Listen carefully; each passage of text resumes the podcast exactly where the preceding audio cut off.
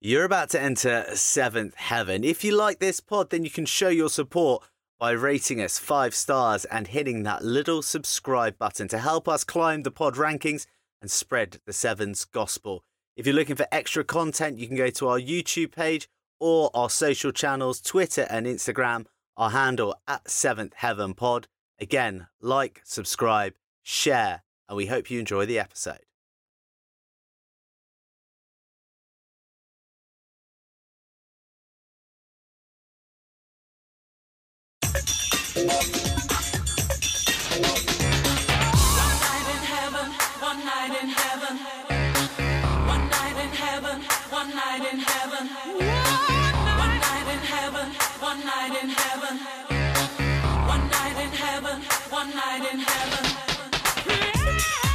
Welcome back to Seventh Heaven, episode 13 of your celestial one stop shop for all things sevens. That's right, we now have enough episodes to enter into a World Series podcasting event with a man to spare and make a fine old fist of coming away with a gold medal. The home of the showman in the past fortnight, P. Bake and Gus Pichot have ascended the stairway to seventh heaven. But just like Tina Turner, the hits keep on coming. And this week, we bring to you two GB Olympic Sevens legends as Rory McConnochie and Marcus Watson join myself, Burnsy, Mitch, and Chippy up in the clouds as we welcome the boys and welcome you, our loyal listeners, as we get excited because we're back, baby. nice. It was yes, a great intro again. Love it. Is that all you do during your days now? You know how you say how time intensive podding is? Is it because you're just practicing your intros in front of the mirror with your shirt off? Pretty much. I'm basically a stay at home boyfriend these days because my girlfriend still works. So she goes to work. I have 10 hours on my own entertaining myself, speaking to no one, and just thinking about seventh heaven couple of sprints at the moment, Burnsy. Yeah, a couple of sprints I've been hearing. Uh, you were on the hot on the heels of uh, our P Bake inspired you. My speed game. Yeah, I've been doing. I've been doing the sprints. I've been on that sprint hype train recently. Well, I, I was doing a lot of long distance running, and my knees just can't handle it. I'm 35 next month. I'm creaking like a haunted house. So I'm trying to give myself a little bit of longevity by doing some sprints. Also, I had a dream in the week when you two retire the Seventh Heaven Sevens Invitational team. We're already a well-oiled team, aren't we? So it's the natural progression. The chemistry levels are at an all-time high. Do you remember you play FIFA and you have to build your ultimate team? And obviously we're from different backgrounds. Mitch is posh as Fook. I'm a rough northerner, and you are Burnsy, the intellect, old bones, the serial campaigner. And the chemistry is at 100 at the moment. Let's build it up and we fire through to this next podcast. Right, so uh, so so we got to kick things off first by thanking our listeners for the support and the light. It's been a big 10 days for Seventh Heaven, our two most listened to podcasts ever. And while our Instagram following is still just shy of 500. We've had thousands of views for the videos of P Bake and Gus Pichot, two pretty monster names for us to get on the show. So we appreciate you wrapping your earlobes around a set of headsets and listening to our ramblings. And uh, we're following up with two big names today Rory McConnochie and Marcus Watson in the clouds, although they were actually in the clouds last week because we did record the show last week. And then Gus Pichot came in with a late bid to be episode 12 and he just beat out the boys in the team vote. Yeah, we've been uh, waiting to drop this one. I've been excited after it was. A, I think we enjoyed ourselves probably too much recording this one, Chippy, didn't we? Uh, catching up with a couple of the old boys. Yeah, a couple. Uh, it was a great uh, couple hours, wasn't it? I remember coming out of the room after recording it, and my face hurting just from smiling the whole time, listening to Marcus and Rory. And Marcus has got one of those infectious laughs, so when he chuckles, it sets me off every time. Even just thinking about it now. Do you know, for all the hard work that we've done on social media, it just takes one video of pure comedy gold to be the most watched, shared, and liked video in our history. And it is McConnochie at the, at the Olympics. There is so much good in that video. Like the, the freeze frame at the beginning before you even play it, where he's just looking off into the distance with this big grin on his face. It's so innocent and he's so pissed. it's gold. And then he just goes on and on and on. If anyone hasn't seen that video, get on our Instagram and watch it because it is a guaranteed lol. Do you want to hear something sad, Mitch? Yeah, go on. Before the podcast, I'd heard about that interview, but I deliberately not watched it because it was too too, um, fresh in the mind over the last couple of years with the Olympics. So I've just obviously stayed well clear of anything to do with the Olympics. So I got the the listeners' initial impression when I watched it the first time. That was the first time I'd seen it last week after the podcast, and oh my gosh, that was a hell of a video. The head wobble for me when he gets it was just adaptable. I was at university and I'm in an Olympic final. Ah, ah, ah, anyway, I won't, won't, give too oh. much away because he's going to speak about it on the pod. Um, but oh, absolutely amazing. I was on a different journey at that time in my life. Mate, mate, Rawls was on a different planet at that stage in his life, by, the, by the looks of things. Amazing. Absolutely amazing. He based his career on getting the mick taken out of him. Eddie rinses him. Simon rinsed him. All the lads rinsed him. Seventh Heaven, we're following the trend. After Eddie Jones, he's a world class coach. We're a world class podcast. So, not only is it our 13th episode today, chaps, but it is a birthday of one of Seventh Heaven's favourites, our favourite frog. Guess whose birthday it is today? John Paul Barraque. John Pascal Barraque. I wished him a happy birthday. Bon anniversaire, bon anniversaire, bon anniversaire, bon anniversaire. He's handsome, is old JP. Didn't give him enough credit for that, but I was on his Instagram today and I like what I saw. Burnsy, before we ask you what you've been up to, speaking of viral videos, did you see uh, Will Muir's 26 challenge on the farm with his press ups? Outstanding. He's my favourite England Sevens player. He did 26 press ups with different uh, farmyard animals on his back. So he had cats, cows, chickens, dogs, pigs, sheep, all sorts. You name it, he had it on his back. So he's been working towards getting on the pod for a while. He high chats Mitch and my house party a couple of weeks ago. He just appeared. So before they start stealing all your information, he had to delete the app. House party has uh, died a death now, isn't it? Like one dodgy article leaked by another rival um, video conferencing brand, and it's just died. It's a bit of a shame. It was it was quite a good crack, wasn't it? But Everyone just believed the, the, conspiracy that steals all your information. No house party worth mentioning ever went by without something being stolen. Anyway, they did it. So you should be the marketing man for house party. It'd be a nasty shock if I turned up in your house party tops off like I am today. Yeah, it must be hot in Putney. Horrible visual. Behave. I've got the best collarbones in the business. if I was on a dating app and they asked for a bit of skin, I'd go straight to the collarbone. You're disgusted. So let's turn our attention to the topic that is on every rugby lover's lips at the moment Gus v. Bill. We had Pichot last week, and what do you guys make of him? I thought it was a good conversation. It was a good chat. Um, I thought it was nice to chat. I, I, thought he'd be a lot more formal than he was. It was it was nice to chat to him and see how relaxed he was. Um, and you know, I think he's he's got a genuine like passion for the game, which you'd kind of expect for someone in his position, I suppose. Um, it was difficult to get into some of the nitty gritty.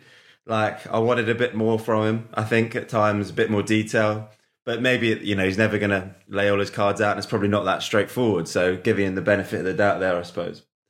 I don't know. What did you think, Chip? Definitely little v large, isn't it, with uh, old Big Bill and. Uh, our little lipper Augustin Pichot. No, he's a top boy, wasn't he? He um, he spoke well. As he said, I think I was, that's the kind of theme of his uh, campaign is trying to be a bit more relaxed and a bit more like with the people um, and kind of freshening it up. Um, talking about his suit and his trainers, his, his sneens. Um, yeah, he was quite relaxed when he was a nice guy. Thought we got some good content from him. As I said, as you said, Mitch, it'd be nice for him to delve a bit deeper into some of the topics. As you get the, you get this with all the the senior kind of RFU people as well. You just get a, you get a little bit of an answer, then you just get the straight back response of stuff they've already said to someone else that they're just regurgitating. But no, I thought he spoke spoke quite well. Yeah, I think th- thematically, I'm down with what he's about. Yeah, I think ch- change is change is a big word, isn't it? It's quite a seductive word. It appeals to the idealist and the romantic in you, but it also masks the practicalities of how to actually get the job done. So I think I'm still left wondering how this change is going to happen from him and from Bill, to be honest, because they're both very, very similar tickets. What's your, what's your old muck of Bill saying, Chip? You had any contact with him?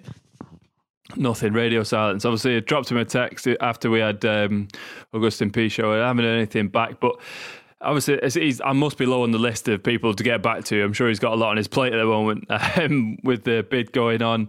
Um, you, you're seeing some of his policies, and they look really quite similar to Augustin Pichot's. As you said, it's all in the implementation of what how he's going to get it done, basically, and it's all well and good saying you're going to do these things, but trying to back it up. But now, I'm, obviously, I'm backing Bill. He's, he's from the north. He's a good lad.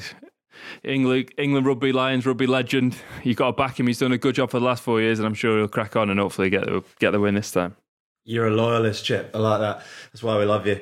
Um, I think there's a potential distraction in this leadership contest, though, isn't there? Like you've, we've both, we've all said it here that it's all about implementation and how do you actually bring about these changes that need to be made in world rugby. And let's be honest, they do need to be made because it's a bit of a mess.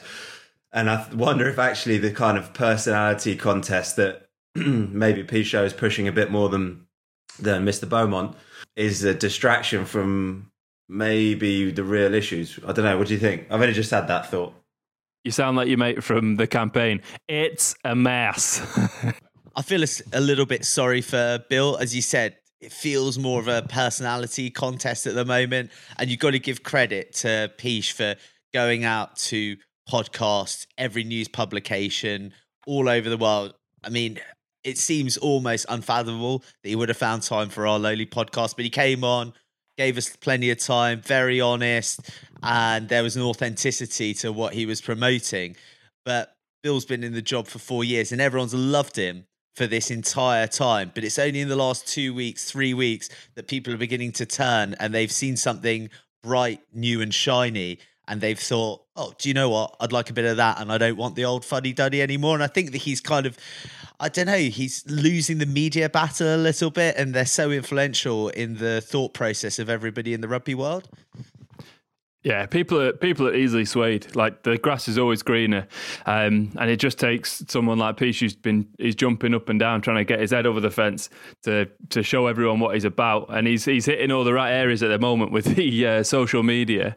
But Big Bill, you never know, he might be doing all the graft behind the scenes and putting in the hard work and getting policies actually in place to to to get him over the line. Um, it's not always what it's the unseen stuff that that's what might be going on in the background. We don't know at the moment, but yeah. As a man of similar stature, Mitch, would you be using a trampette to try and get your head over that fence when I you're can't believe Chippy in this key time in world rugby, uh, and you're just making short gags about one of the uh, potential leaders. So unfair. Um, I've got I, have got to keep it light-hearted at the moment, Mitch. You know what I mean? as a as a cynic, I know you'll be surprised to hear cynicism come from me. I know, but I don't want to make this too broad a point.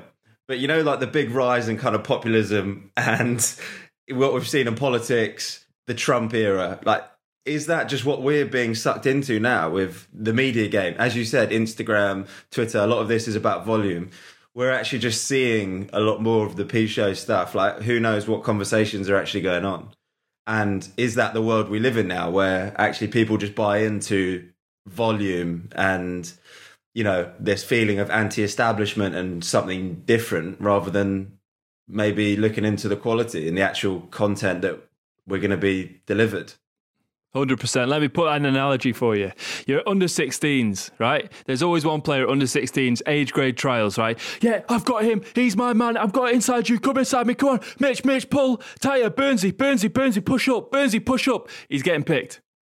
He's, he's, get, he's getting picked, isn't he? He's a, he's a great communicator. He's a crap player. Do you want to know a prime example of this guy? Lewis Messer forged a career not the best player, what a communicator. Yes, yes, Chip, Chip, come Tyre, come Tyre. England students he played as well. Mate, I'm yeah, going to defend him. Mitch, you with me? I'm going to defend Lewis Messer though because the man runs a bloody good court session. We uh, had got, for England students he runs a great back in court the day. Session. Do you remember? Yeah, he's a great. That's what I'm. As I said, he's a great communicator. He's a great communicator. That he's an orator. What, the man's an orator. That's it. You can forge a career in it. I've been telling my nephews, uh, are uh, five and seven, I said, you just need to speak more. So we're, we're speaking as we're doing catch and because that's a massive part of the game at the moment. And it's just building up. If any, if it's anything like age grade trials when I was a kid, the loudest person in the room got picked. Oh, he was in. Oh, he must know what he's on about. Get him in. Get him in. Oh, it's that horrible moment in there in the warm up, like when you rock up at trials and in the warm up and you're in the huddle and then there's some big mouth like just noising off about a load of crap, trying to be the captain, and you're just like, oh, shut the up, mate. I believe that was you, Thomas, at English students. It, mate, I was I was always too nervous to speak. I was probably on the other end of the spectrum. But oh, nah. the big wigs, you just let them be there, didn't you? You just like let them have the time and just hope that the coaches see through it. But they never did. Never did. Anyway, let's hope this um, presidential campaign is a bit more formal than under 16 England trials. Can, Burnsy, do you um, actually know, just to get a bit technical, how do the elections actually work? So there are 51 votes at stake, and they're all votes to the unions around the world, but they're weighted differently. So the Six Nations and the Sanzar countries, their votes count for three. And there is one other country uh, whose vote counts for two. And then everybody else counts for one. So, presuming that all the Six Nations countries go with Bill Beaumont, then he's got 18 votes already. He needs 26 to win the election. Sanzar go with Gus Pichot. That's um, 12. Four, that's four countries, isn't it? Yeah. Four countries by three, that's 12.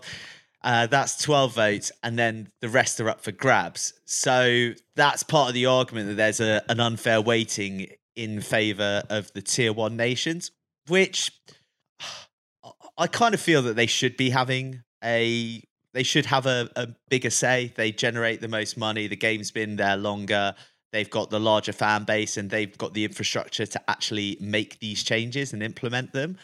Whether they do so is another story. So loads of politics at stake there.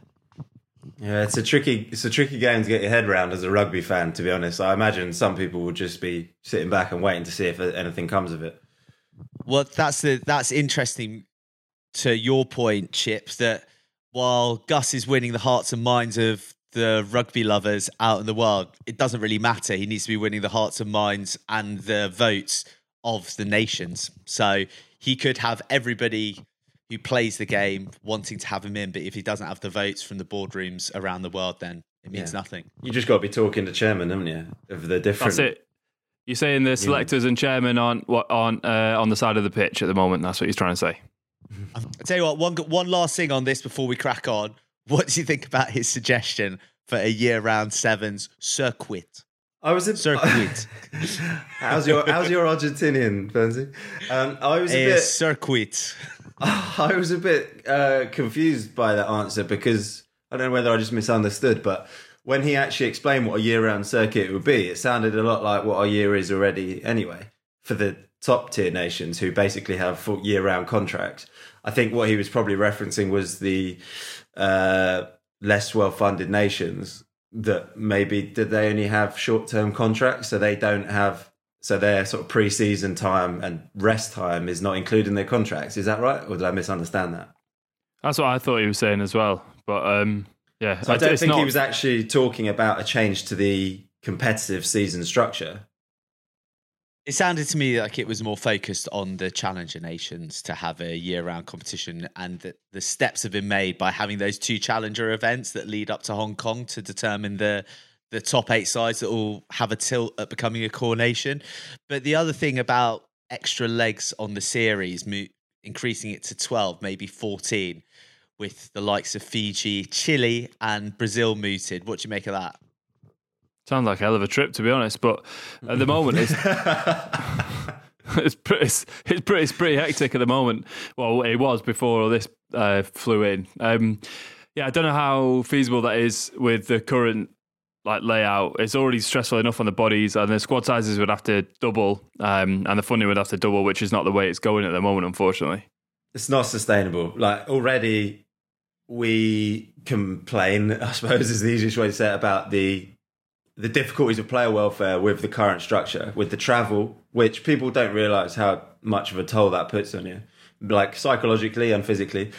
And this is a, this is only with a, a ten tournament season.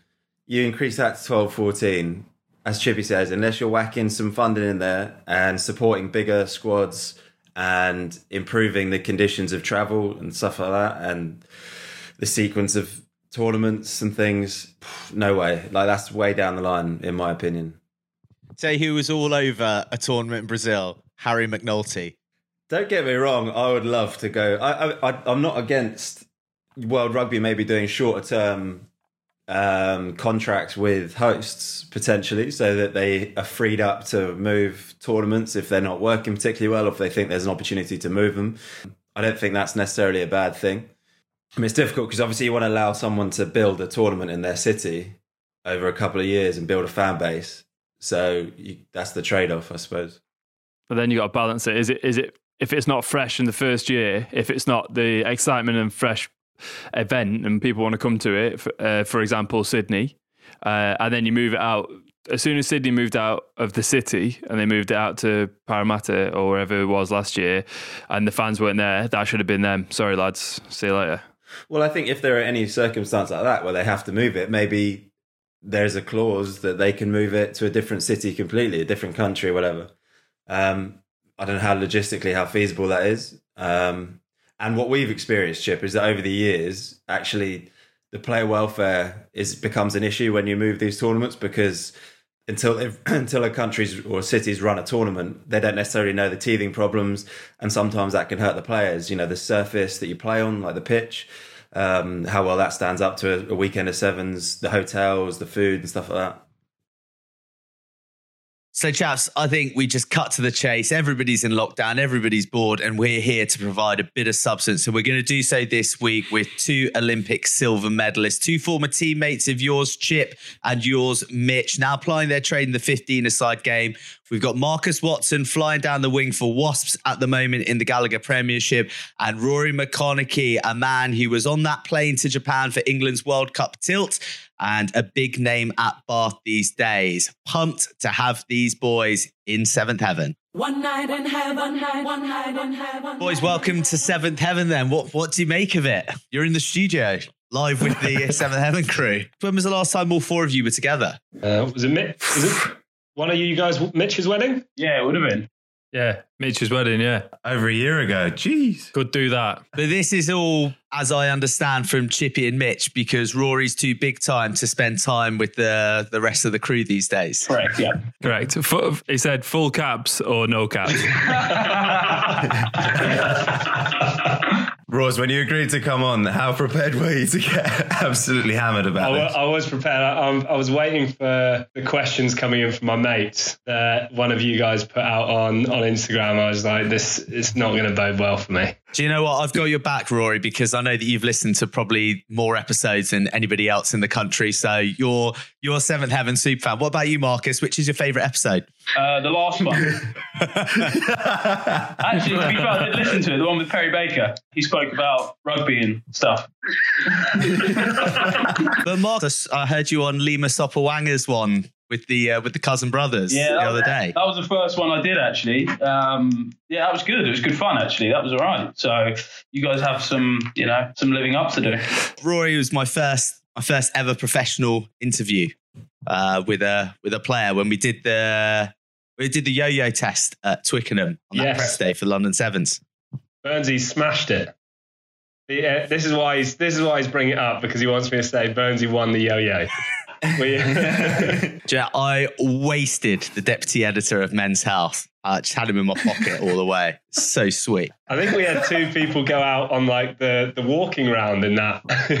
we had to pull two people. We were like, I'm sorry. Don't underestimate Rory. Don't underestimate how hard that is. Last time you pulled the jersey on Marcus, that was it. The Olympics for Great Britain Sevens, wasn't it? Yep, it was in, in the final where we, we got hammered. But yep, that was the last time pretty decent journey at that point. And then Roars, you left Sevens about a year ago and went to, well, 18 months ago and found yourself at Bath. How are you guys finding 15's life? I know that you're a lot more accustomed to it, Marcus, than Rory, but obviously it's a completely different world to Sevens. Yeah, it's, it's, it's very different. It's um so my last my last involvement for the sevens was World Cup final in San Fran where we lost as well.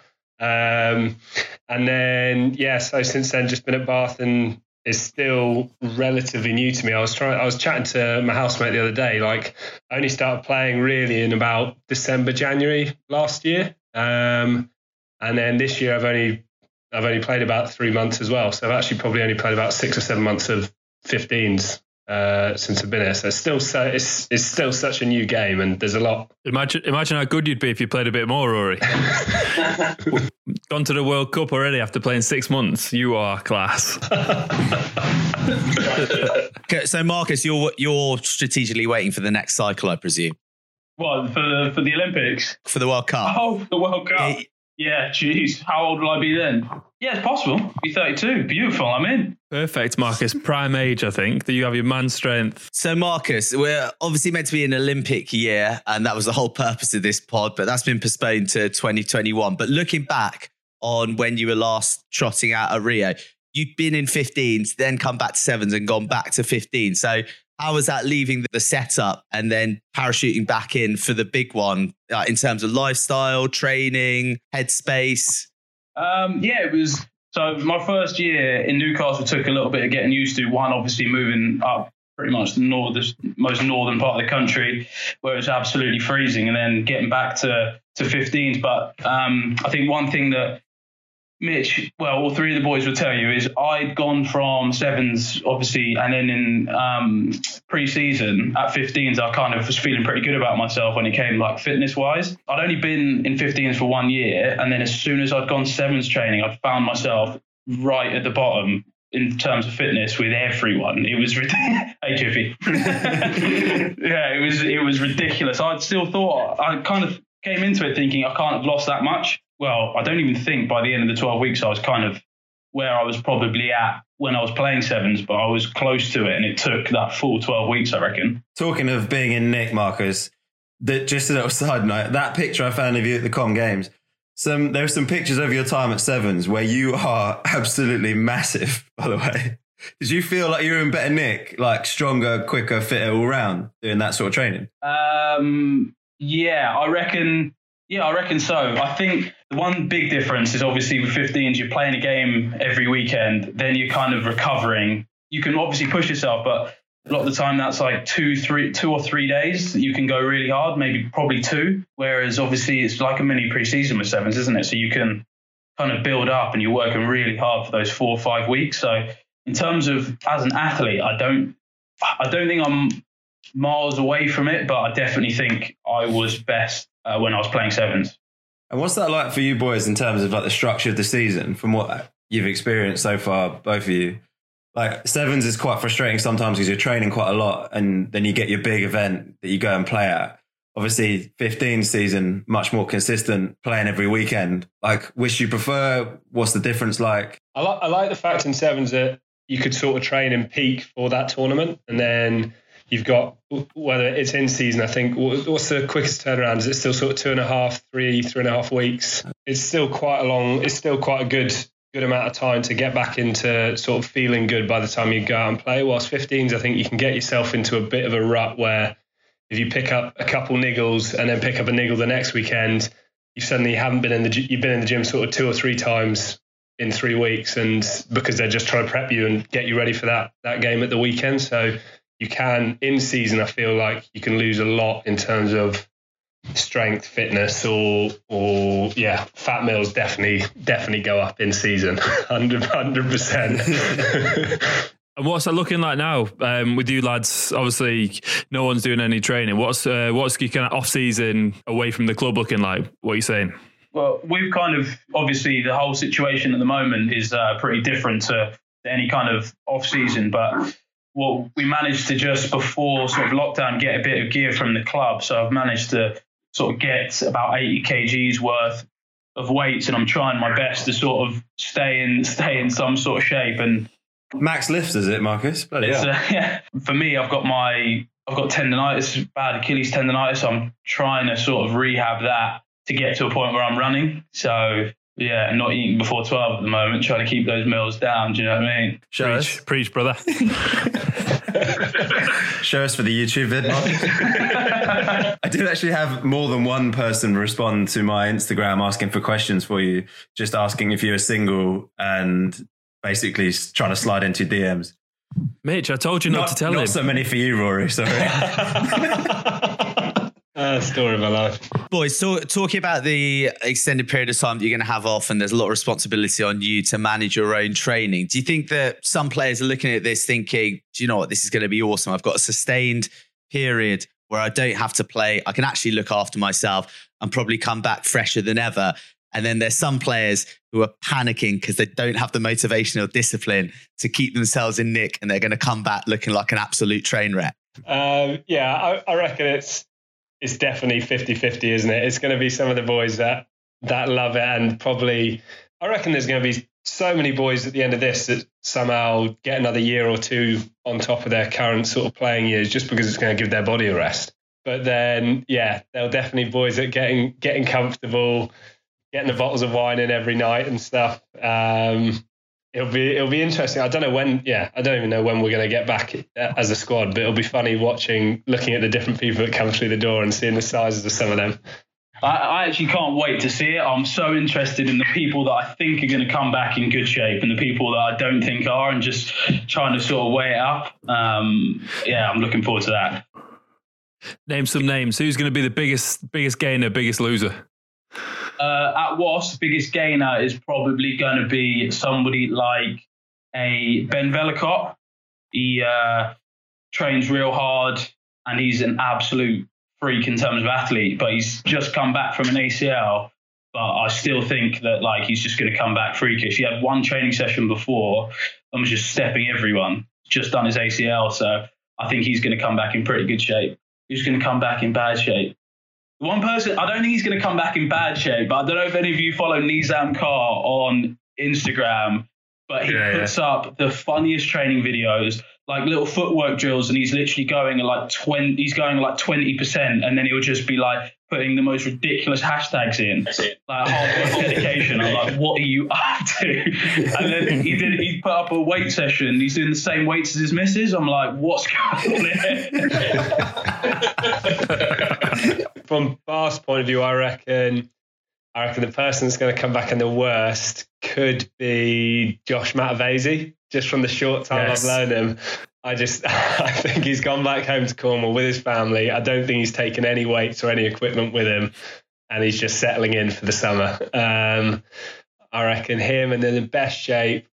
Actually, I, I think the best shape's probably Marcus's brother Anthony because he's he's got a better gym set up at his house than he does uh, at the club. So Good, good story about Josh Matavesi when he was at Worcester. He lied to the uh, skinfold guy and told him he was ten kilos lighter than he was for six months, and then finally, finally came clean and said, "Listen, I'm 115 kilos here." He has Nutella, has Nutella with a little bit of porridge on top in the mornings. Jesus, 115. Wow. yeah, top boy though. Good, great player, good bloke. he is a good bloke. Oh, he's So, funny. ch- so chaps, having come from sevens, can you can you explain to us how attritional a full season is in 15s? And I guess you've probably only done one cumulatively, Rory, but you, Marcus, back to back to back. Uh, How does that add up? How does that mount up across the season on the body and on the mind? really good thing about sevens is you've got those two sort of the two tournament weeks where you go obviously as hard as you can in those in those two tournaments and then if you pick up any sort of little injuries or whatever you've got hopefully I think obviously it's a bit different now to when I played but the, when I was playing we kind of have three or four weeks to to get ourselves into decent shape so if you kind of picked up a little niggle luckily we had sensational physio Remy as well um, would get us into sort of good shape. So if you if you had picked up any injuries, you'd have most of the time you'd have enough time to to get yourself back into good shape. But with 15s, sometimes by the end of the season, you're carrying sort of one or two, sometimes even more, because a lot of the time, if you got a little niggle, you might not train the uh, two days after the game, and then by the weekend, they're trying to they'll be trying their best to get you out. Um, and that can build up. And I'm I'm a back three player, and I see some of the some of the back rows literally carrying themselves on the pitch every weekend, putting in ridiculous shifts, and then just going again. I just don't know how they do it. That's one thing that I've thought like coming into 15s and stuff, I not a hope in hell would I ever want to be a forward in 15s. They get absolutely beasted, especially like let alone being a front rower. Like, but yeah, the forwards just get they're obviously the amount of collisions per game, the amount of rucks they have to hit, and then they've got a scrum and stuff, and and then they get bollocked if they're not kick chasing hard enough. So it's incredible. they're um, different. They're different kind of blokes. Like we'll be going out for like units and they're doing live mauling just like whacking into each other on like a monday morning. It's freezing cold. It just looks absolutely hanging. Get, get get the body warmth get the body warmth marcus. Get close get physical. It's nice. Get in there. That's what the radiator's there for mate. Get my feet up beautiful in that, and me, me and Rocco are playing rock paper scissors to get who, to see who gets to wear the gloves for the session. Boys, that begs the question: why 15s? What's the motivation to go and play 15s? You know, especially looking at your two skill sets, surely you want to be jetting around the world to the most exotic locations and having loads of space on the field to humiliate people with a bit of footwork and speed. So, what is the drive to go and play 15s over sevens? I'll, I'll stop you there. I, I, never humiliated someone on, on a sevens pitch. It was definitely the other way around. I was sort of just trying to keep up with play. Um, There's no room for your humility in seventh heaven, Rory. You and Marcus, two of the best best players out there beating defenders. We'll leave it at that. It, like obviously Marcus is different and stuff, but uh, yeah, I'd obviously never never done a 15s environment before um, professionally, so it was something that, that was always in the back of my mind when I was in the sevens. If I got the opportunity, then I, I wanted to give it a go, um, and it just happened it came into play having having done three years, which which I absolutely loved at the sevens, and Bath managed to come up with the opportunity. So yeah, I, I, I kind of I wanted to give it a try. If it didn't work, it didn't work. But I think I'd be kicking myself at the end of my career if I if I hadn't sort of taken it if it was there. Was that always in the back of your mind because you grew up playing 15s and growing up in this country where 15s is the bigger game? Do you think?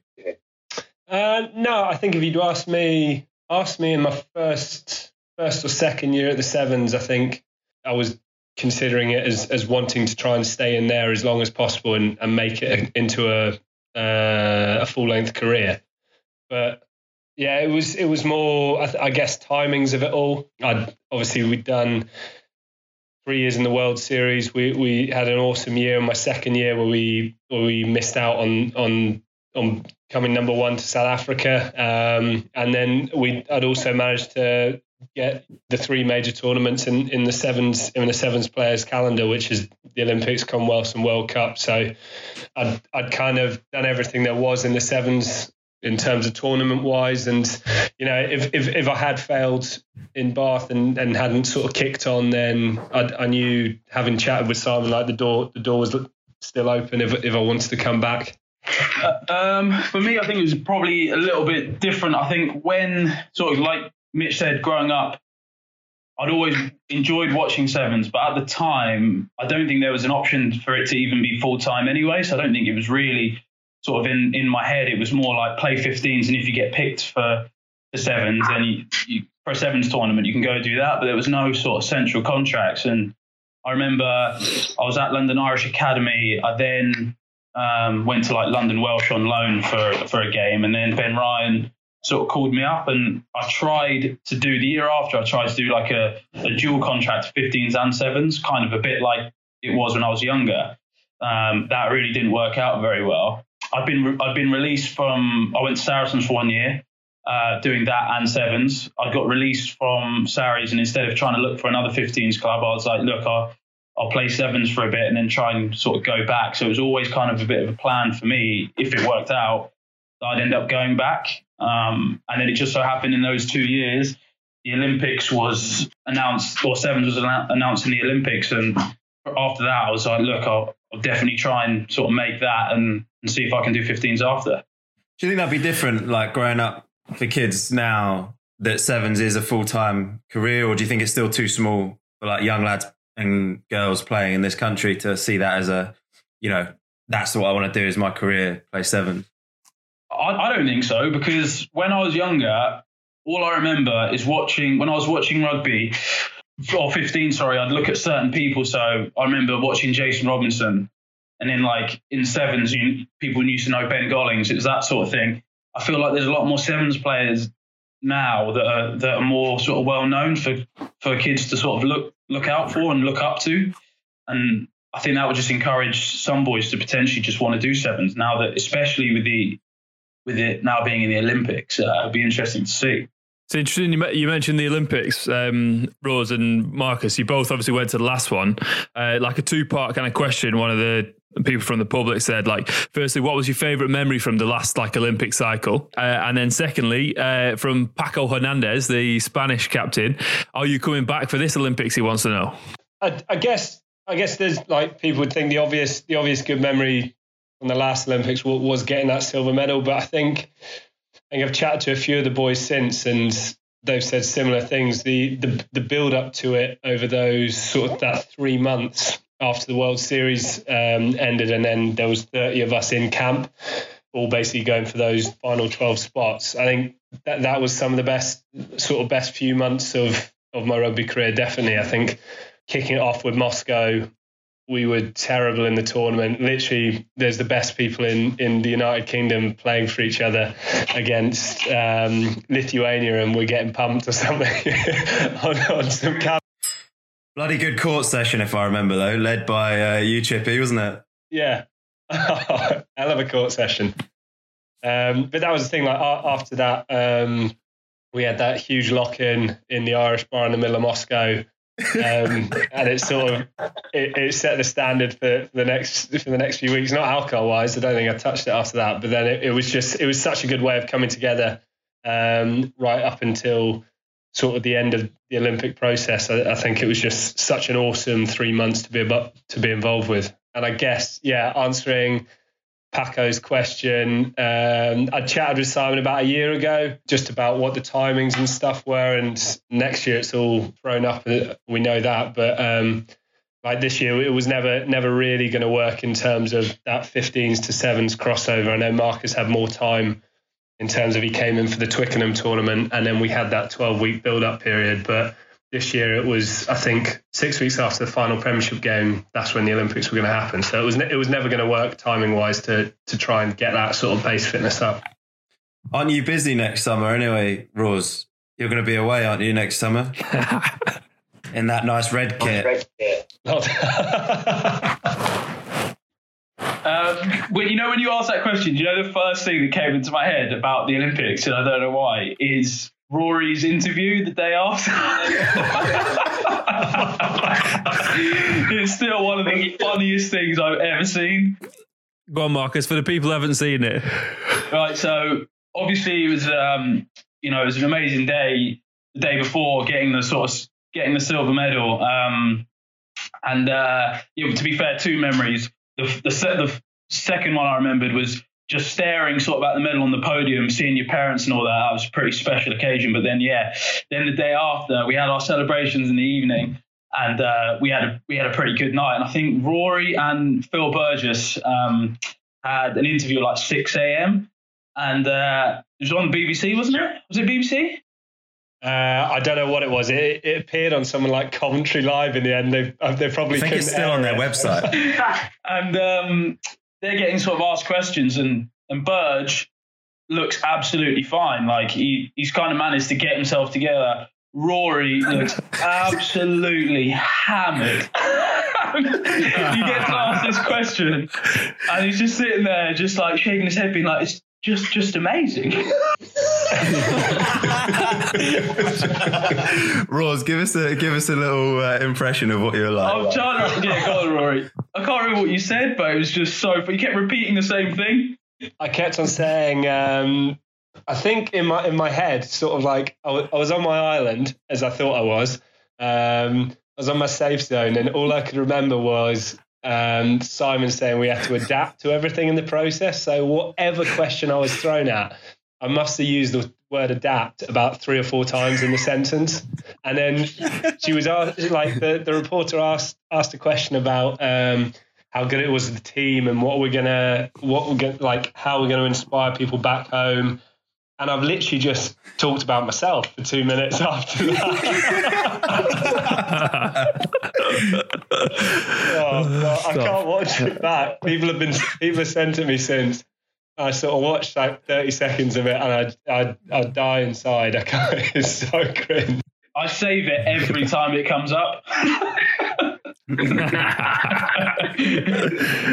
that is funny. You talk about that team. Oh, sorry, Chip. Now you go, mate.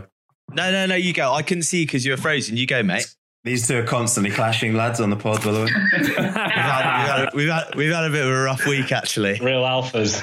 Boozy's, Boozy's been crying and pulling his hair out. Which, as you can imagine, is a risky business with a lid like mine. Now you, you go, Burnsy. I've lost my track. I was, I was going to ask. Uh, you mentioned about the team building in Moscow. What is it that a lock in and a court session just nothing rivals it when it comes to team bonding? Yeah, and you get you get the most honest out of people. You see people's sort of not real characters, but you they like let their defenses down a bit. And like we were all sat, uh, I don't think we were all sat like next to a person from a different country. Um, the top table was it Chip, Mark Robertson, Cubby. Is there anyone else? Just you Yeah. three. Um, obviously Those three, Chippy yeah. Judge. Um, but no, it was yeah, it was it was just class. Like I think we were there there from about eight o'clock until about I don't know two two o'clock in the morning. Mitch put his car behind the bar, and it was just all, all you could drink. It was incredible. We- We've had some pretty decent ones, to be fair. Actually, at Wasps, like we've got like a social committee that um, organised some good ones, and we've had our Christmas one is is pretty is pretty quality. We get sort of split into groups, and we get like this box that the captain's not allowed to open, and we've all got to try and we've all got checkpoints, and you get certain points for certain things. So there was like you get um you get 100 points if you get a tattoo, all that kind of stuff, and the team with the most points at the end, um, team with the most points at the end wins. Or a, a real a real tattoo? Yeah, a real tattoo, and you've got like meet up into Wonderland, and uh, and um, then all the points are like added up, and uh, we've done that two years in a row, and it, it was it's quality, it's so good. Has anyone actually got a tattoo? Yeah, so I, I got one. Did any idiot actually get a tattoo? like, it was the luckiest thing because I had no idea about. Uh, me, uh, we played. Me and one of the boys, Simon McIntyre, played rock paper scissors to get one. I was like, look, I'll just get it on the bottom of my foot. Like, I don't, like, I don't, I don't really, I don't really care. Um, the guy was just like, uh, we can't give you a tattoo. You guys are too drunk. But we ended up convincing him, and I just got a triangle on the bottom of my foot, which was so random. But like three weeks later, four weeks later, it just gone. I don't know if the guy was just like, look, these guys are probably too Steven. I'm just going to give him like a little fake tattoo and make him happy. Did it with a biro. Yeah, Sharpie- exactly. Sharpie. And then, but one of the other boys, there was only two of us that did. One of the other boys got his initials tattooed on his hip, and it looks terrible.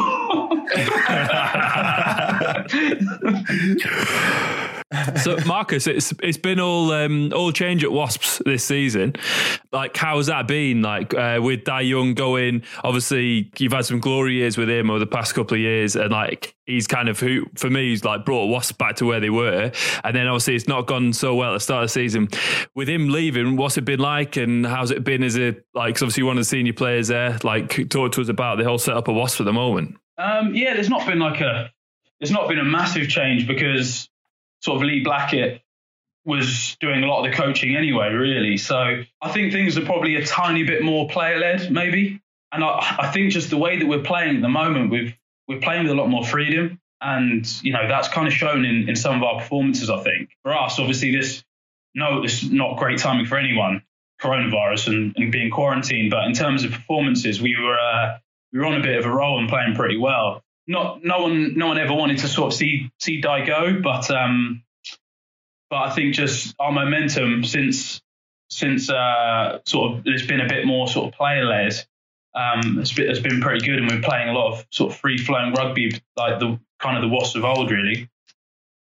sometimes it takes like a bump in the road for teams to come together, um, especially with like a head coach going. Um, with all this coronavirus going on and things not going to plan for everyone, um, like you know, with the salary reductions and everything, is that do reckon that'll bring the teams like closer together, like as a bond, like you've all had to take like a cut and you've all been in like the shit a bit. So when you come back, do you reckon the team will be playing well, or do you reckon it'll halt some people's momentum, or how do you think that'll affect everyone? Uh, it'll be interesting. I think people react react differently, but one thing I definitely know is that I'm pretty sure the boys will all be pretty buzzing to get. Pretty, most teams will be pretty happy to just get back together. You know, everyone's sort of been been indoors for a month now, and people are sort of messaging on the group, looking forward to sort of getting back as a team. So um, I don't think I, I, can only probably you know speak for myself, but in terms of it, the money thing, I don't think that will affect. Um, I don't think that will affect boys playing too much. You know, when boys get back to playing, I think uh, I think everyone will be pretty pretty happy, and then obviously the money will hopefully come back to normal after that. yeah, exactly. Can I just ask about the Dai Young thing again, Marcus? Because it fascinates me that one man departs, but by and large, the rest of the infrastructure remains the same. Like Lee Blackett's now head coach, and much of the backroom staff are going to be the same. However, the change was uh, instantaneous. Uh, so, how can just one man going, but you know, the not wholesale changes be made, make such a big impact? I think, like Chippy said, you kind of see it quite a lot in sport. To be honest, like it's not necessarily that one person. It's just kind of the boys maybe getting together a little bit more, just because you know it's almost like a, a big wake up call that look, if if the top guy's sort of going, something's. I mean, obviously we can see in results things weren't going well, but I think um, it kind of gathers uh, the troops a little bit more as such, and like, and uh, we sort of realised that we really need to to get our stuff together, and I think we managed to do that, and we kind of had some real honest meetings as soon as sort of died gone, and we we talked about sort of the way we we want to play and and things like that, and pretty much what kind of came back from everyone was we we wanted to play like Wasps were playing sort of three years ago when when um, you know Dai, Dai was in charge doing exactly sort of what we're doing now, and, and it's worked pretty well for us. It's pretty good, actually. I'm London Irish's stadium announcer, and I had the pleasure of watching you guys pump us actually uh, at the at the day. So you scored that day, didn't you, Marcus? Yeah, I did. Yeah, I did actually. You forgot then. Yeah. Guilty. what about you, Roars? Because there's a bit of well, there has been a bit of change at Bath with Todd Blackadder going and Stuart Hooper now taking the reins. In fact, particular to you, Todd Blackadder would have signed you, wouldn't he? Um, so what's it what's it like the guy signing you, then leaving, and a new coaching regime coming in? Do you feel that you've got to then prove yourself again? Uh, no, I, I guess although Todd was obviously he's he's the one that signs it off and stuff. Um, Hoops was still very much involved, and he I think he was he had a head of performance and a bit of a, like a recruitment role back then. Um, so I did a bit of speaking with him before I signed, and then obviously spoke to Todd when I came and visited, and and Daz Edwards. But you know, like it helped with me having Dan Cooper, the analyst here, that also was at the Sevens. Um, so he was sort of my point of contact. Um, so I guess it's not necessarily about trying to prove prove yourself again. Um, Gerv Dempsey is still is still the backs coach um, and head of attack for us. So it's it's still the same people that I work with. I never really worked with Toddy. So yeah, it, it doesn't change much for me. It's it's exciting um, with this new coaching with this new coaching group. Um, obviously, goes with the attack, but also Neil Hatley coming back from England duties added like uh, so much energy to to the forwards and our and our defensive stuff. So yeah, it's it's more exciting just to just to see how this how this new coaching group grows as a unit, and then um, actually gets a full proper preseason and, and season behind them uh, that isn't sort of disrupted. One night in heaven, one night in heaven. You mentioned uh, briefly in that, like the England setup. And before we go and talk a bit more about that and the World Cup and stuff, has your role at Bath changed uh, since you obviously you're still relatively new there, I guess, in the grand scheme of things. But of, your experiences are vast, and yeah, all three of us or all of us know what you can offer. Uh, so since you've come back from kind of World Cup duties, England stuff, has your role with the club changed at all?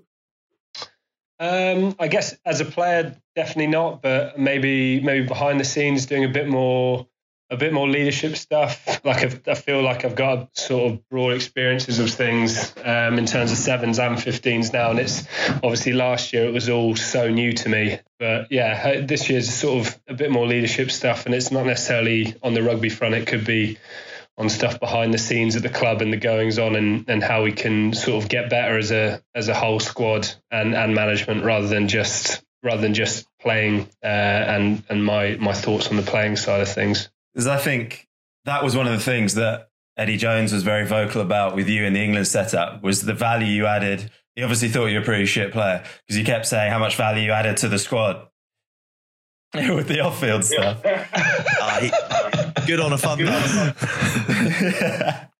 it's what you need, really, isn't it? Um, oh, it was, it was, funny actually. I think uh, my housemate's mum was at uh, Eddie like a, Q and A that he did post World Cup, and I think she like asked a question on me, and he was like, "Yeah, yeah, you know, Rory's not the most talented, but he works really hard."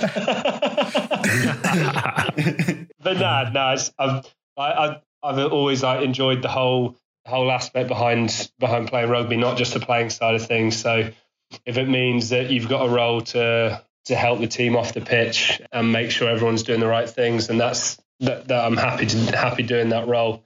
Um, and yeah, with with the England things, I, I just sort of I've made it a, a point um, going in, knowing that it could it could only last a week. I was going to make the most out of every occasion that we we did, whether it was training or or socialising off the pitch. So I kind of I tried to do everything as as much as possible. Is that been is that a kind of driving uh, like attitude, motivation that you've always carried throughout each element of your career? And do you think that's part of the reason you've been so successful in different areas? Um, yeah, it's definitely been a big motivation behind behind what I what and why I do everything. I think um, obviously coming into it so late and so like unexpectedly um, coming on board with the sevens at what I think I was 24. Um, I never never dreamed I would do anything like it. So it was it was always from that point it was just making the most out of every occasion because you see how quickly boys can end their careers and, and and some of the struggles that some boys go through after after ending it. So it's it's not going to last a lifetime. So definitely trying to make the most out, out of everything we can whilst we do whilst we're in the job we are. You talk about um, how you came into the sevens. Obviously, Marcus, your route up through um, you did age grades, didn't you? Um, and then Rose, you were you were at uni and playing at Hartpury and Nuneaton. Um, what um, what's the, the like? What's for you like what's the benefit like marcus what, what's the benefit of like playing the age grades? Like picking up through that way uh, and then like going up through academies and then like positives and negatives of that. And then rose same as for you like what's what do you think the benefits for you were going through uni and going going at it that way? Um yeah i think positives probably from from an age group side of things. I think you know i played um I think the first time I sort of put on England show was under 16s, and and uh, to be honest, I hadn't really thought about it too much before that. Like I kind of was just playing, enjoying rugby, playing sort of county, and then uh, managed to sort of get through all the different stages. But I'd say it, it taught me it taught me quite a lot because it was I think after 16s it was a bit more high pressure because I, I wasn't really expecting too much. I just kind of was enjoying rugby, going to all these trials. Obviously, I was a bit nervous before the trials, but like, uh, you know, I hadn't really thought too much about sort of playing for England or getting selected for England at that time. I was just playing, trying to get past each stage. Sort of as you get to sort of 18s, 20s, you end up sort of getting putting quite a lot of pressure on yourself in, in a good and bad way because you you're playing against obviously a lot of different countries. Went to sort of the 20s World Cup. It puts you in a pretty good position to sort of play professional rugby, to be honest. But I think another good thing is um, sort of my age group. There's I think nearly nearly half of them have all are all in that sort of World Cup squad that were with Rory. Um, you know, we had sort of Owen Farrell, JJ, Mako Vunipola, quite a few, you know, 50 cap players, over 50 cap players. At that at that time when you're young, you don't realise how good they are.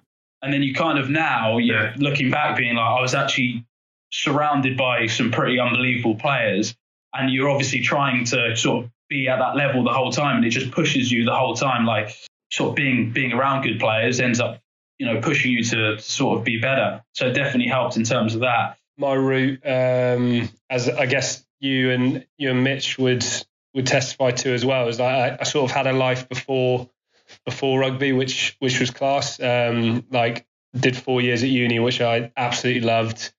Did a year out, gap year, um, over in New Zealand, which again managed to do New Zealand and Australia. Loved that as well. So I wouldn't change it for the world. I think um, the fact that I, I came in so late has probably made me appreciate things more and sort of almost being like a super rugby fan up until the age of 24 and then I ended up being a rugby player by mistake. So yeah it's I, I loved I loved the journey. I loved doing like the social life at uni and then the traveling aspect. And and also it's it, I guess I didn't have that pressure from 16 years old that a lot of these guys do going through the academies desperate to get a junior academy contract then get a senior academy and then try and try and make that um, jump into the first team squad where a lot of them are like a lot of them won't make it and sort of uh, are told from a young age they're going to be the next big thing and probably unfairly so um, have their tires massively pumped up by everyone around them. And then to sort of fall short at maybe 18 or 19 suddenly they're thinking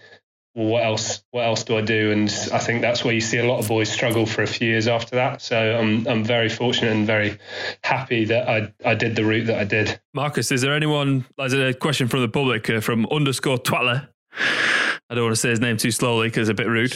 Um, is there anyone who missed out on age grade that you thought when you were playing with him, like you thought these this guy's class and he's gonna like set the world on fire, but then ne- never really kicked on? Yeah, first name that comes to my head uh, under 16s, there was a guy called Ruben Hale, who's a winger. I think I'm, I'm not sure who he plays for now, but he was in the Gloucester Academy.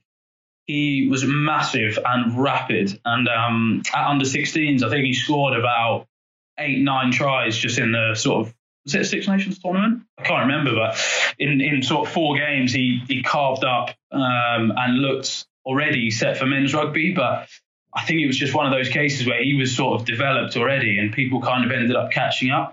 So just summing up a few of these things, then, boys. You've both been in different environments, including the sevens. If you were gonna say you could wave a magic wand and kind of change the way that academies are done and, and the kind of development of young players, whether that's in clubs or using the sevens game, what would you do? What needs to change? What would be different? Um, I definitely firstly link every academy up to a uni and and have all the boys um, get a degree alongside it and and be almost be part time rugby players, part time students rather than full time rugby players expected to get a degree as well. I think they've got uh, they've got to have that life experience. I think it makes makes it all so much more fun. Um, like you chat to any of the the academy boys um, at Bath that are, that are involved with the uni team, they absolutely love the the uni life and, and the social life. And you know, if, they at the end of the day, if they're good enough and and motivated enough, they're going to make it. I've uh, I can testify to a good night out in Bath with the uni lads. I uh, had a big tear up with Tom Doughty uh, about a year ago, who's in Bath, at Bath with you, Roars. Yeah. After commentate after commentating on one of the Bucks games, I woke up in Bristol. where where in Bristol did you wake up, Benzie? Well, I commentated on this student game at the Rec, uh, Bath against Leeds Beckett, and uh, went for went for like one pint with the boys and just got completely sucked into the social and stuff like that. And before I'd known it, I'd seen off so many pints I couldn't drive my car back to London. So I just Legend. abandoned it, abandoned it, and went out. And someone was like, "Yeah, yeah, you can stay at mine." And um, and yeah, I woke up in Bristol the next morning. So God, where's my car? Marcus, Marcus, sorry for Burnsy's uh, tragic interlude. Um, have you got any thoughts about restructuring the kind of pathway for young boys and how sevens fits into that? Maybe. I spoke about this the other day actually, and I think the way you, if you look at, if you look at the way sevens is used in New Zealand's probably the best example um, over the last like couple of years. You look at that England setup, and the only person that I can think of really that's that's played sevens is Rory. I can't really think of anyone else in that England age group, in, in that England team that's that's played sevens. But there's definitely some boys in there that would be pretty good at sevens. And then you look at the New Zealand team, and half their forwards have even played sevens, or or some of their back rows. And there's definitely a place where you can in the academy system, I think there's definitely a place for sevens as well, especially for back three players. You look at someone like Rieko Ioane, who um, was seven, 17, I think, or maybe even 16, playing against us in a Wellington final. And he's not played any sort of super rugby or anything like that. He's pretty much gotten straight from school. And then people, two years later, people are talking about, you know, whether the Lions should attack him because he's not sort of been in any of these high pressure environments. But the guy's been 17 or 16 playing in front of a fully packed Wellington Stadium in, in a home crowd. He's got that experience under his belt. Obviously, it's not probably not the same as playing for the Lions, but what other sort of 16, 17 year old has been under that pressure before and performed well? Part of that experience in that Wellington final was him basically beating our whole team. Obviously, as a as a diligent sweeper, I ushered him into the corner to make the conversion harder, and he like scored it, turned around, threw the ball up, right in front of my face. So I've given him the who the fuck does this guy think he is, not knowing that he's going to go on to be the next big thing. Um, he's like 17 years old. He's just like staring me in the face, and I was just like, "Fuck, I'd love to smack him." You Yeah, it's part of the fact they were, they were beating us by like four tries at the time as well. So rattled. I remember speaking to Norse before the game, being like, mate, this kid's 17. He's like, in my head, I remember sort of thinking, I was like, I'm just going to get stuck into this guy. Like, just not, not sort of saying anything. I'm not really much, I don't really chat much on a pitch or anything like that. But I remember being like, he's just not going to be that good. I'm going to make, like, after this game, uh, like, um, confident going into the game, being like, I'm going to get one up on this young kid that everyone's talking about. And then you skip 10 minutes later, and there's me looking up at the replay board. He's fling, he's grabbed my shirt, thrown me about five meters, and scored on the post. I'm there, just like, right, I think I need to just quickly reassess the situation and get back into the game. Freakishly strong for a young lad, wasn't he? Unbelievable. Mate, it was a joke. I think he stepped he stepped breaky twice, didn't he? In that he go step Just to breaky, breaky off. loop back round, stepped him again. badgering his way to the touchline trying to catch him. Roz, I want to ask. I want to ask you about the World Cup. Got to talk about England. How did it all come out? Talk us about the moment you got the call up from Eddie. Were you expecting it? Had you been a little bit prepped for it? And then just tell us about the journey with England. I know that you've probably regaled this a million times, but we'd love to hear it. The X-rated version. yeah. Not not the media, not the media version, the Seventh Heaven version. Seventh heaven. Um, so yeah, it was. I obviously had a had a good second half of the season last year. Um, uh, it was sort of coming into May, and as I remember having a chat at the beginning of May with Daz Edwards, our, our old backs coach, and he just said to me, he was like, "I, I know England." Have been asking um, as a potential for maybe like the Barbarians game, and I was like, "Oh, that'd be like that'd be awesome." Um, and that that was the only thing I'd heard um, until until I actually got the call. So I, that was at the beginning of May. Ended up playing for the rest um, until the end of the season, and then it was so the day after our last game of the season. It was our it was our actually our social, um, our end of season social, and we're on we're on the platform on the platform at Bath, just about to go into Bristol to do a, a similar thing that Marcus, um, Marcus and the Wasps boys do. So different teams doing different challenges. Um, you in fancy dress? Uh, I was, I may have been in fancy dress um, as, as Talk to us, talk to us. Lord Voldemort. Wait, why have you still got your costume on now? um, so yeah, I, I got this text from a number I didn't have, just saying it's Eddie Jones here. Give me a ring, and I was like, hmm, yeah, yeah, yeah, yeah, yeah, of course. Um, so I sort of I didn't tell. I was chatting, I was walking next to Zach Mercer at the time. I didn't tell him why. I just said, "Can you type this name number into your phone?" And he typed it, and obviously it came up with with Eddie's number. So I gave him a ring back, and he basically just said, "Like you're in for camp in five weeks' time."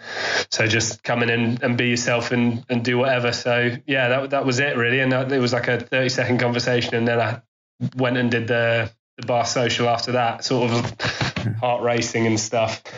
You must have been absolutely buzzing for that night. Yeah, yeah, it was. It, it was it was awesome. It was um, few of the boys definitely knew because um, I think Zach had said, and so they saw me on the phone and saw like my reaction afterwards.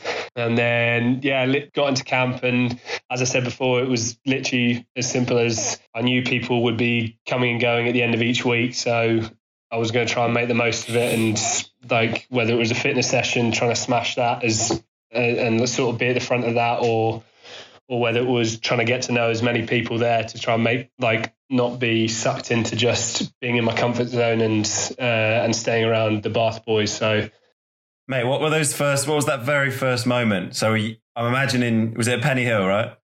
Talk me through those um, first few um, moments because knowing you, like people who don't know you, you're a massive rugby fan. Like you would have known more about the players than they knew about themselves. so talk us through like that first couple of moments, like when you first bowled out. um, I was. I, I think I've parked at Penny Hill. The first thing I was, I was desperate to try and find someone from someone from Bath because I, I just, it like I'm awkward enough as it as it is, but trying to find, yeah, someone a rugby player that I'd never met before, and then trying to introduce myself, I was like, not a chance. I was trying to find someone from Bath and or someone I knew just to talk me through what the process was because I hadn't, I didn't have a clue. Like I didn't know where we were meant to meet. Um, boys seemed to just park up, take their bags straight to a room, um, but I couldn't see which room they're in. So I was sort of like shimming around Penny Hill um, reception, waiting to see someone I knew to ask ask where to go. And then and then we went upstairs into the main room, um, sort of meet and greet, like probably everyone. Maybe to be fair, it might be me, me, Lewis Ludlam, maybe uh, Jack Singleton had been in a barbells environment, so he'd been in an England environment already, um, and maybe one other that sort of had never sort of met anyone else before before then, apart from their own club mates. So I was basically just introducing myself to everyone. Um, and then, yeah, I, I'm pretty sure the first first thing Eddie said to me, I think he called me Ryan. So I was like, oh, this is a great start. and then, and then it, yeah, literally, it was just team uh, get get with someone in a room get get a room with someone that you don't know. I, I went with Brown. Get, get get with someone in a room. That is a that's a strange way of team building. Little, little, little initiation. Um, nah like yeah pick, pick a roommate that you don't know so Mike Brown I was like right he's the most experienced back three here and definitely definitely want to learn off him and now look what you've done to him now look what you've done to him. you are a bad man, Rory. Taking scalps. nah, but it, it, it was great. That like everyone was everyone was very easy to to get to know, and they'd sort of made a point um, as a team of of trying to be sort of the closest England squad there ever was. Like in the past, there was definite divisions throughout the squad, and they wanted to um, sort of togetherness to be a big a big sort of value of of that squad going forward. And and and to be fair, it was, and um, it it showed when we were out there. I think I think we could have if we'd lost in the quarterfinals, it still would have been an incredibly memorable few months. Um, and and would have absolutely loved it. And it just so happened that we we got all the way to a final and yeah, lost out on the day. But it was, I think, uh, who was it? I think Sam Underhill said I think he, he wasn't going to sort of let 80 minutes of rugby um, determine how much fun he had in sort of those five or six months leading up to that. So, and that's it's definitely something that was yeah close to my heart in terms of it was it was just such a memorable experience and to be to be out there uh, with the best of them was was awesome. Blown away with that, Rory. I really enjoyed that. Uh, what's it What's it like playing under Eddie?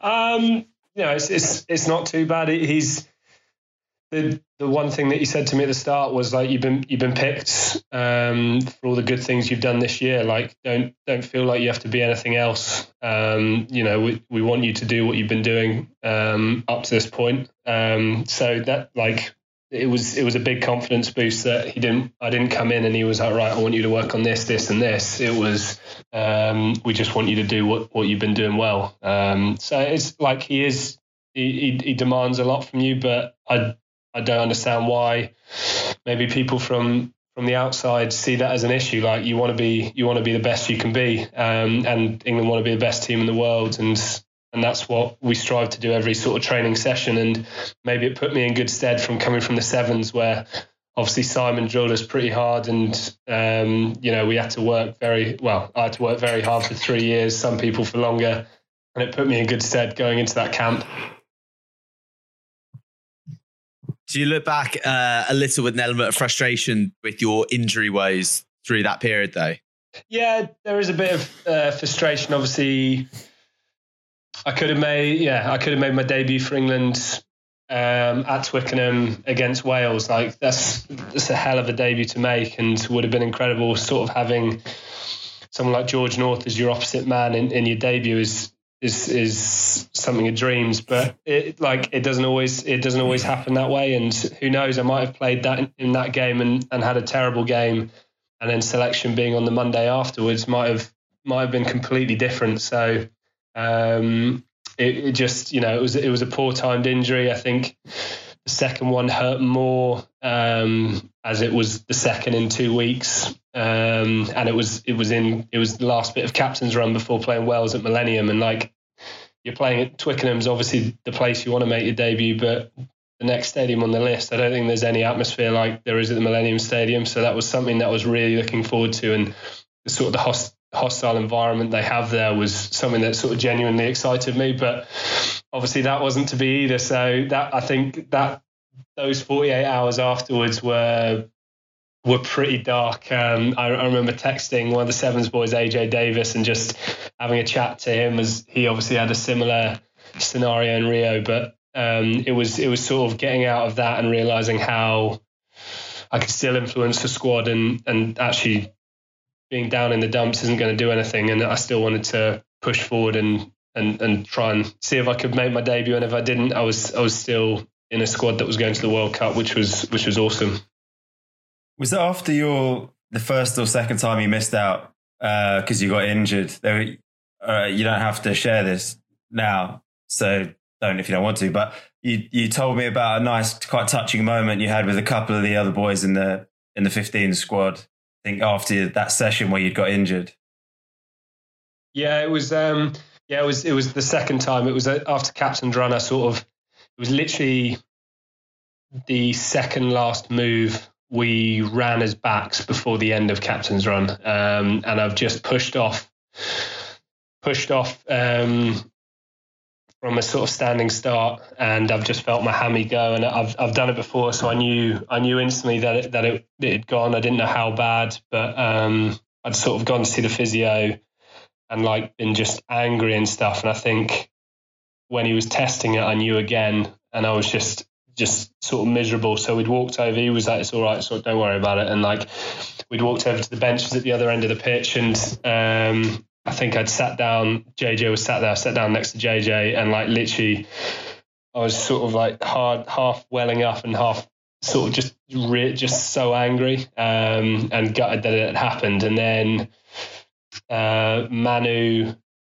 Genji, and, and Sinks came along, and like that's three three boys from completely different clubs that I'd never met before until a few sort of a, a month or two before that, and uh, they obviously knew what like that it wasn't good and sort of as soon as like Manu sort of like gave me a hug I just burst into tears and was like crying and like he literally just kept on hugging me until I stopped crying and that was it and then chatting like Genji next to me Sinks next to me was it was just it was very ha- helpful at the time. I think it could have been it's a uh, it's obvious to say like comfort someone, but it could have been very easy for them to get a bit awkward and not know what to say and just sort of held off. But it was, yeah, it was it was very handy at the time and uh, definitely something I like. I remember, um, yeah, from from the from the dark forty eight hours. One night in heaven, one night, in heaven, one night in heaven. Right, lads, I want to bring it back to sevens because I know that still holds a big bit of your heart, both of you.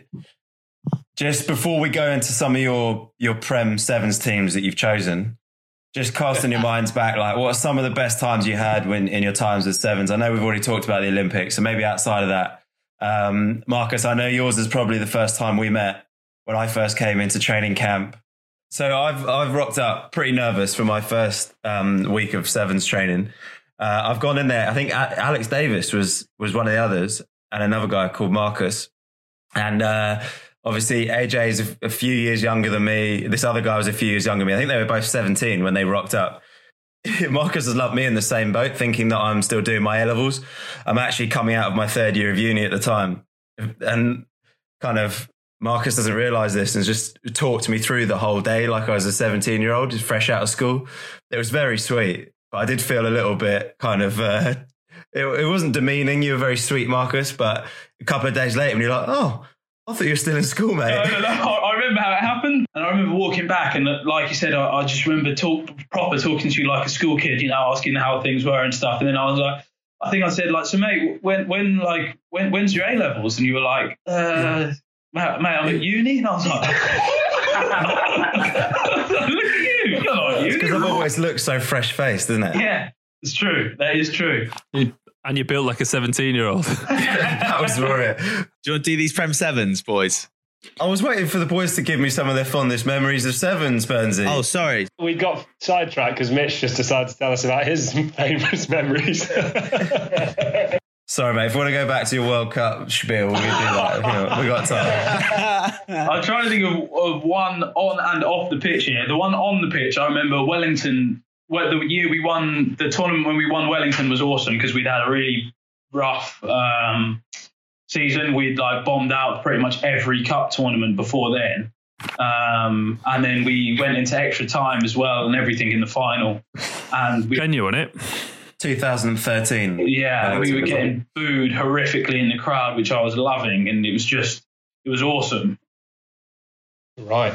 Um, yeah, probably on the pitch. It has to be that that second year that I was there, 2016, 2017 year, um, Hmm. where we came second in the World Series and won Cape Town and Vancouver. I think just like it was such an enjoyable year, um, like on tour as well. It wasn't just about winning. Like I f- like we genuinely had so much fun on the tour itself and seeing these like winning Cape Town um, was incredible because I think it was was a it was the first time in three seasons I think we'd won three seasons or two Since, seasons yes. Since the Tokyo one before. yeah um, and that was yeah obviously my first tournament win um, and a few boys' first, first tournament win was yeah it was aw- awesome um, and like beating South Africa in South Africa in a final like the the atmosphere in the stadium was just so cool and so loud it was just yeah it was just awesome And you scored left foot step on it. Yeah, left foot step off uh, Mitch trying to pull my hammies off a loop pass. Been there. We've all been there, mate. It was perfectly weighted just to dip into your um, shins. After Chippy's 60 metre try. 70 metre try? I can't fucking flashback now. I can't remember. Ross. It's not about, it's not about me, all right? What's the best try do you reckon you, you, you lads scored? Because I'm sure Yeah, you've that's one of reviewed the these um, regularly. that's that's like one of the fan questions as well. Dan Lawrence was asking that one. Your favourite try? Uh, oh, no, yeah. Favourite try um, Scotland in the quarterfinals in Dubai in Golden Point. Yeah. Okay, when you saw Yeah, big awesome. um, Joe in front of you, Yeah. and you were like, ah. so for those Nah. um, for those who haven't, haven't seen it, it went to extra time.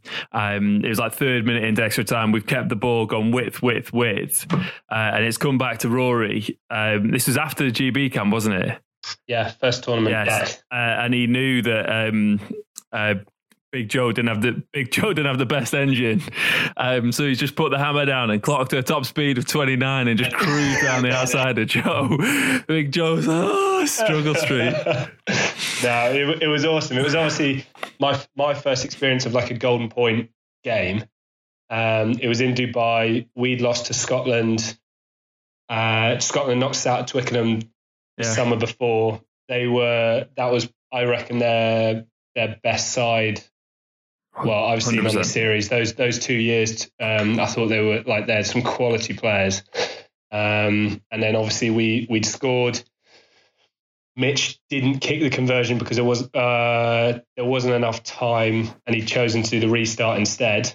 AJ's won it back, and we've just gone side to side to side to side. Oh no, no, we lost it again. They kicked Yeah. it out and forgot to tap and kick. So the big big J Rob won the You won the line out back. It was big old bitch. Um, and then yeah, we've gone width to width, and yeah, Matt literally managed to managed to score in the end. I think my dad had a heart attack in the crowd because he wasn't sure he was supporting or not. Marcus, what about you? You scored that absolute silky, disgusting try against Leicester um, at Welford Road. Do you remember that one? Uh, yeah, I thought, I thought we were talking sevens, were we? Or just in general? In general, I think, mate. In general, but you must have you scored so many tries in sevens. You must have one of those as well. The one I remember really well was just my first one. And I think it was probably more just from like a bit of a relief point of view because I was nervous coming on, uh, playing against Scotland, and I got the ball and I panicked hard because I was like, if you kick, you got to score. And I kicked it and had to just sprinted as fast as I could, and the ball bounced up lovely into my hands and um, scored under the post then. And then um, maybe the Japan one as well, and the Olympics was quite. I enjoyed that one.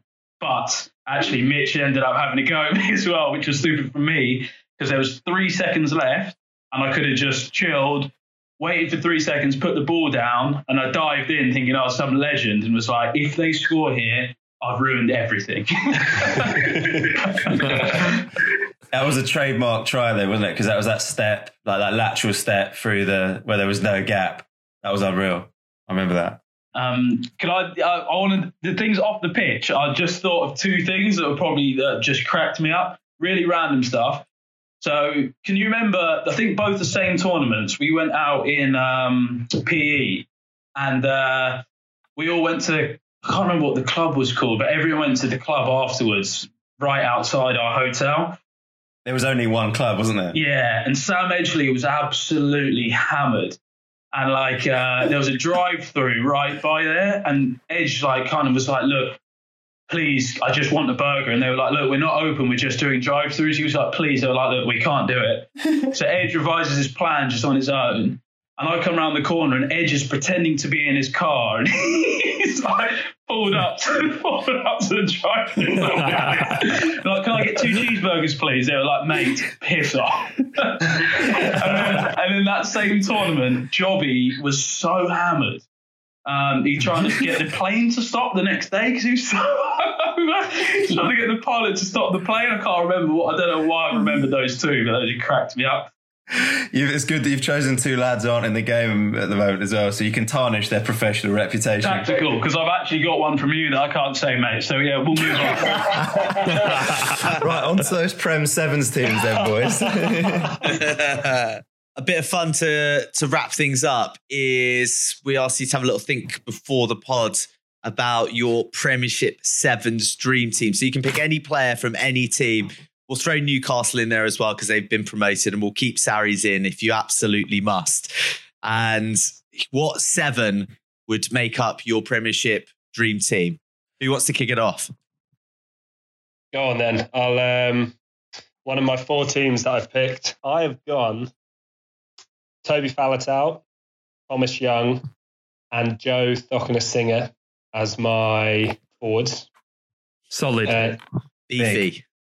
Uh, yeah, beefy. I, I just thought Toby's how like one of the best players in the world, super skillful, can play probably play centre in the Premiership and still tear up. Thomas Young, one of the quickest back rows I've ever seen, seriously good over the ball, and Marcus could probably say even more, but really like a skillful player. And then um, Joe, he's big, he's Fijian. You could just keep him on the wing. You can just Win your kickoffs for you. Imagine Joe running at Norts. Like Norts isn't going to want, want anywhere near him. and then this team is I haven't picked me or Marcus, by the way. Obviously, we're coaches.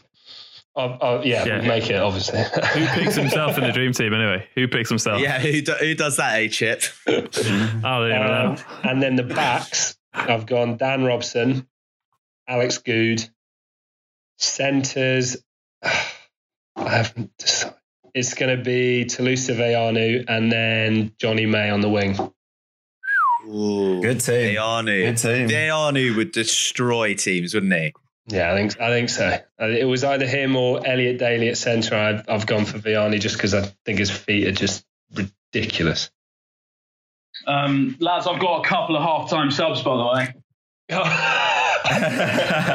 But uh, I've got a very similar front row actually. So I've got Big Joe at prop, Um, but I'm thinking Big Joe's a seven minute man, and he's not Yeah. 14. Ain't we all? Ain't we all? Yeah, yeah, exactly. so I've that. got Sam Simmonds coming off the bench for him. Yeah, we had him in ours. Yeah, I got Thomas Young as well as my hooker. Exactly like Rory said, he's a freak of an athlete. He's rapid, good footwork, unbelievable in the breakdown. He's going to be your, your fetcher. And then I've gone for like a bit of a workhorse. Toby was a great shout, Toby Faletau, but and I didn't think of Toby actually. I probably would have put him in, but I've gone Stephen Luatua. I'll probably have him maybe as a captain, just your workhorse. He's going to be sort of your your line out guy and your kickoff kickoff guy as well. Key in a team, that Marcus. How key is that in a t- to have that in a team? Do you know what I mean? You need it. It's really important. Ste- Stephen Luatua, how old do you reckon Stephen Luatua is? I found this out this week. 42. He, he's 28. I mean, tough, tough paper round, Steve. 28. For nine, Dan Robson was a good shout, but I've actually gone Ben Vellacott, um, who boys might have not seen that much of, but he is ridiculous. He's got some of the best feet I've ever seen. He's a freak. I've seen him play sevens. I saw him playing in the the Prem sevens Yeah. a couple of years ago, and he tore up. Mate, he's, Yeah. fit, he's fit, he's rapid, he's got good footwork. Um, I really struggled for a 10, actually, but then actually I didn't have to look very far. Jacob Umaga, he's your kicker as well. He's silky, silky, um, good footwork, and he's got a hell of an engine. For centre, I would have picked Charles Piutau, but I was gonna I'm gonna pick boys that haven't played sevens. So then I've gone uh, JJ or Anthony. I can't pick between the two. They're gonna have to fight for that one. The javelin. Yeah, the, ja- yeah, the javelin or long fingers in at centre. Um, Oh, be a good brother and put put Anthony in. Yeah, no. Uh, no, I don't know. It'd be, it'd be tough between those two. JJ could play 10 as well, but then you're struggling for a kicker. I've really thought this through with the limits. Maybe seven seven minutes each. Yeah, yeah, seven minutes each. And then on the wing, I've gone Johnny May or Telusa Veainu. A lot of people have been asking us, why hasn't Anthony played any sevens? Do you know, I asked him this when I was sort of, uh, when he was sort of up and coming, like we talked about in the academy. Um, well, we talked about potentially when he was in the academy trying to come over. He just didn't. He said uh, he didn't want to do the fitness. He said he wasn't. He said he wasn't prepared for that at the time. But um, he'd, he'd be pretty good to be honest. He would be pretty good. He's also rangy. He'd be mega. He, I um, said, imagine you two playing together. Dangerous that. I'd love it, mate. I'd be buzzing. Lads, uh, Mitch Chip, what were some of the other names that you thought of for this Prem 7 team? Because we had a bit of a chat about this before and some other names came Burnsy's up. desperate to give his team. Rose, what do you think about Ben Earl, mate? He'd be silky, mate. He's rapid, good over the ball. Another one I just thought of then when he said Newcastle. Sinoti, Sinoti. Yeah, but he he is not lasting a half, let alone a full game. No? Marcus, Marcus what's Sinoti, Sinoti's fitness like? Oh my days, mate. He no. he is one of the biggest legends I've ever played with. He's so funny, and mate, when he's on, when he's when he's switched on, he is the best player, one of the best players I've ever played with or ever seen. He can do anything, but he's hilarious, man. Fitness wise, he's probably close. Yeah, he'd be down there at the bottom. Yeah,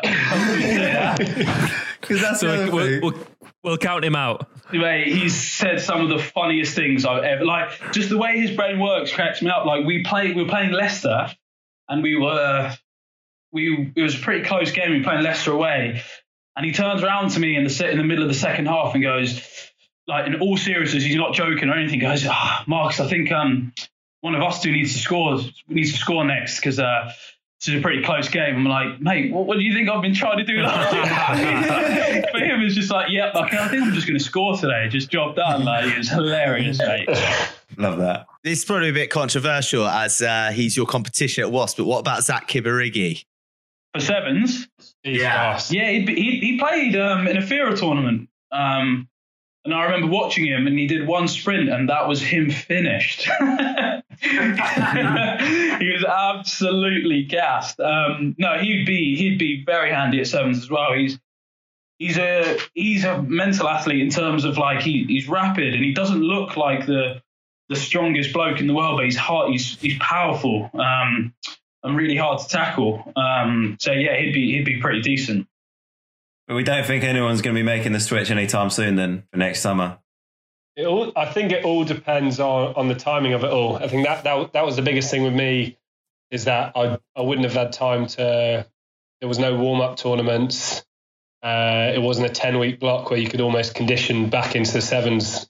I, th- I think it's it's massive on the on the timings. I think if there's a long enough se- a long enough block after the after the season leading into it, then boys are going to be more yeah would be more open to, to the thought. But then again, at the same time, it, it is it's a Lions year as well, so that takes away any of the GB big names into that thought process. But then again, there's a lot of boys out there that aren't haven't played for their countries um, or aren't in the national setups that um, that are seriously good and seriously talented. Right, should we wrap it up there, lads? It's been a monster.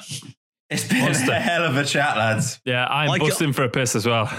Yeah, same. desperate. I'm desperate. I've been eyeing this pint glass up the whole time and thinking I'll probably go over the top if I start. Thanks Right, so lads. much, boys. Thank you so much for the time. Could go all day, but we've got lives to lead. No, no worries, boys. I enjoyed it a lot.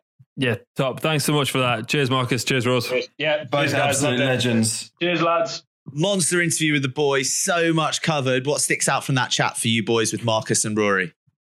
I think just both their like love for the sevens, um, like what it's given them, and the way they were both so candid and open about their experiences in 15s and that insight, like second to none, and like two top blokes telling two different, t- completely different stories, different pathways to success. Um, both have been at the top of their game and like top to have a chat with them for me.